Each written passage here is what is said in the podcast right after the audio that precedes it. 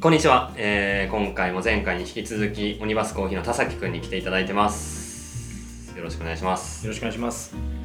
最近の品種どうですかね品種品種ねいやすごいよ今マジでね何でもある何でもある何でもあるそのそうだよねなんか俺とか川野くんとかがコーヒー始めた頃って、うんうんなんかこの生産国にはこの品種みたいなまあ固定概念ではないけど大体のパターンってあったけど、うんうん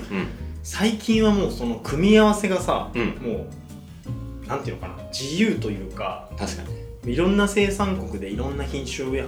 始めたりとかしていて、まあ、例えば顕著なのはねもう芸者とかはさうんもうパナマの芸者って言ったらまあ僕らからしたらあザ芸者だなっていうイメージあるけども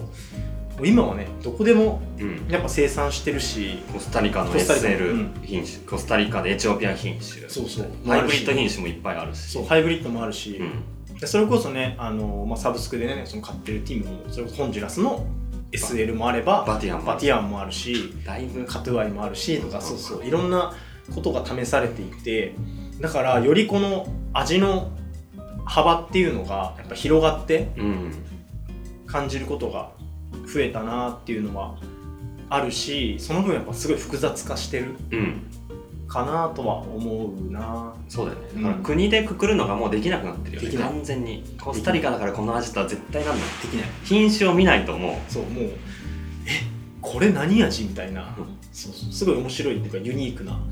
感じするよなう、うんなんかやっぱりある程度生産国で品種これみたいなうイんメうんージ、生成方法もそうだけど、ある程度のイメージがさうん俺らはあるじゃんなんかこう、うん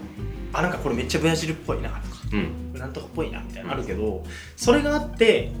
そうやって品種と生産国入れ替わってる状態でテイストを取ったらあこういうそういうことかみたいな、はいこの生産国でこれってことはみたいなってことはこの生産国の土壌うん土の味がやっぱ味として大きいんだなとかあああるあるわかるわわかるわわかる品種変わっても共通してる部分ねそうそうそう共通してる部分と共通ししててなないい部部分分そうあーあわかるわそれいいよわかねるやばいでそれでその国の感じがわかるよねそうあそうこの部分ってホンデュラスらしさなんだわそう本当にそうなのかるわでしょだからそれこそホンジュラスのバティアンとか飲んで思ったのは、やっぱりケニアってやっぱ土壌うん土の強さってすごいあるんだなって、うんうんやっぱりあのケニア味、うんケニアのあのやっぱこうジューシーな力強いから力強いこう爆発する酸みたいなのってやっぱり土土壌の味すごい大きいんだなと思ったしそうだね他の国だと出ないよね SL 品種でもいやなかなか出ないねねそう台湾とかさうんもう SL 植えたりしてるじゃない、うそれでもなかなかやっぱあのうんケニアのギュンギュンのあれはギュねンギュンの感じあそこまではなんないね出てこないから、うんそう考えるとやっぱ土土うん壌ってすごい大事なんだなっていうのも改めて感じれるいやー大事だねうそれは面白いわそのその飲み方いいわん 見方ねちょっとオタキ角度だけどねうんうん逆にもう今これからバリスタをやる子たちはさその状態がデフォルトなわけじゃんその生産、うんうん品種がこういろんな自組由みな合わせ感じでそううんパターンでコーヒーを学んでいくっていうのはすごく楽しい反面、んやっぱり難易度も、わかりづらいうん、上がってるんじゃないかな難しいって思うな、難しいかもねうん、まあ一個一個もうてかもう全部違うもんねもそうう全部違うっていうところでスタートしてるものはいいかもしれないけどそうなんだよなだしなそういうのはなんか面白い反面、んやっぱりこの難解なうんレベルっていうのも上がってる印象はあるな確かに複雑でうんうんその品種の特徴をみんな捉えられてるかっていうとわかんないわかんない流してしまうかもしれない、うん複雑すぎていろいろ組み合わせがそうよねなんかギリギリさ例えば俺とか川野君の時にコスタリカのウォッシュトってギリギリあったりしたじゃうんんだけど今ってさその、まあ、いろいろいろなことがあってあのコスタリカでさウォッシュトじゃなくてうんやっぱりプロセスっていうのがさハニープロセスメインでうん動いてたりするじゃないそういうのとかもやっぱあったりするから、うん結構今ではやっぱなかなか飲みにくくなってしまった生産国とうん品種だけじゃなくて生成方法の組み合わせとかもうんあるよね、とは思う、好きな品種は何ですか今品種フェイバねリフェイバリット品種はフ何ェイバリット品種はね俺はもうねやっぱちょっとねシンプルでつまんないんだけどブルボンいやそうっすよねレッドブルボンはやっぱりブルボ好ンっすき結局ブルボンっすよねそうでわかり ますそういいよねでなんかコロンビアでやっぱ中南米の良さを、なんか感じさせてくれたなって思ってて朝入りのすすごいうん、昔ねうん中南米のイメージをこうももともとコロンビアっていうとなんかさやっぱフレーバーコメントチョコレートとかさあもうむ従来のね昔のねそう感じだけだったのに昔のね、何このフルーティーなコロンビアみたいな衝撃ってやっうんぱまあ、コロンビアそうだねあってその時にやっぱり僕はその旅旅種うんブルボン酒のまああれだけど変異種うんなんだけど旅すごい好きでうん旅のコロンビアとかはやっぱり好きだなだから旅種とブルボンでもどっちみちさやっぱブルボンブルボン系 方面ブルボングループブルボングループですねどちらかというとやっぱシンプルな中に逆にその土壌の うん感じとかも出やすかったりするのかなとか思う甘さ丸さ余韻いいっすよね熟した果実感感じもあるねまあパカスもホンジュラスのパカスとかもね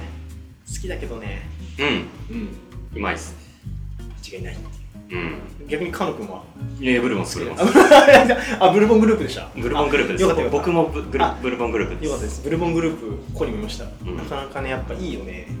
エスプレッソにしてもないしね、そううんエスプレッソにしても何でもいいもう日常的だし寄り添ってくれるしそうなんだよね標高高いブルボンに出てくる華やかさもうこれなんだよ激アツだよね標高高いルワンダとか標高高いコロンビアとか出るよねうん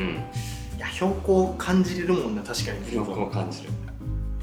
標高も確かにねさっきの品種の話でもあれだったけど標高もねうんかなりめっちゃ高いとこからね、低いとこでも美味しかったりとかあるよね本当にそれはあるなおもろいっすね面白い本当にうん楽しみ方はね多種多様だよねその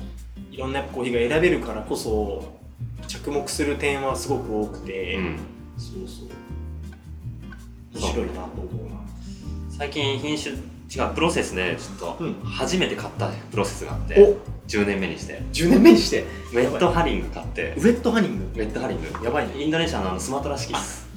なるほどスマトラ式今ウェットハニングっていうウのェットハリング春っていうのがあハ脱リング穀ねそう脱穀って意味でななるほどなるほどハリングってことか濡れたまま脱穀するっていうなるほどスマートらしき水分量20%とか生乾きでうんもう終わりみたいなで脱穀しちゃってでまた乾燥しきるみたいえなでそれは生成する人たちにとっては早くお金がもらえるなるほどねグリーンになってうん早くお金がもらえるっていう文化がずっと根付いーちゃって、まあどっちかっていうとクオリティ重視っていうよりかはキャッシュフロー重視のうんうんプロセスなんだけどなぜか去年の COE の17位とかにウェットハリングがあってこれうまいの今まで今までウェットハリングってその濡れた状態で保管されるからカビのうんうん香りがすごくて畳の感じとかなんかもう全然一番嫌いなプロセスだったの、うんそしてなんか塩い取ってるしでそれカッピングしたらすげえうまくて やばいね買ってしまったんだよこれは飲むしかないそうここに来てウェットハリング買うんだやべえな新しいねなんかおもろい逆光でもないけどさ時代への逆光じゃないけど逆光一番否定してたのに俺あがの面白いね一番否定してたのに確買っかてにしまうなんてもうよもう分かんない本当に多様になったな いや多様だよね、うん関係こちら側も多様になってるそうこっちももしかしたらこっちも多様なのかもしれない向こうも多様だけどなんか全員多様でいいいいねだから今まで見ないようなねささっき言ったような品種とかプロセスとかがやっぱねどんどん日本でも飲めるようになってきていや本当に多いよねおもろい時代になってきてると思うだってさ価格帯とかもさ、うん俺らなんか一杯さ、うん1000円とか1200円の芸者とかでもさ、ううわすげえとか言ってたやのべえにやつじゃんみたいやなべえとか言ってたのに今もうそんなどころじゃないじゃん何千円も三千円3000 5000円5000円ねのカップ全然あるしある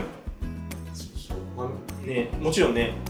あの皆さんからしても衝撃かもしれないですけど、うん僕らからするとそのボリューム感もこうギュンってうん上がってねうん結構衝撃のコーヒーが多いよね衝撃だったっすねいやーちょっと聞いてる人はぜひ品種とかプロセスもっと見てねコーヒー飲んでもらえるといや絶対面白いと思うなね面白いよねで今日はこの辺にしとく一旦そうしましょうかはいまた次回もやりますはいぜひぜひありがとうございますよろしくお願いします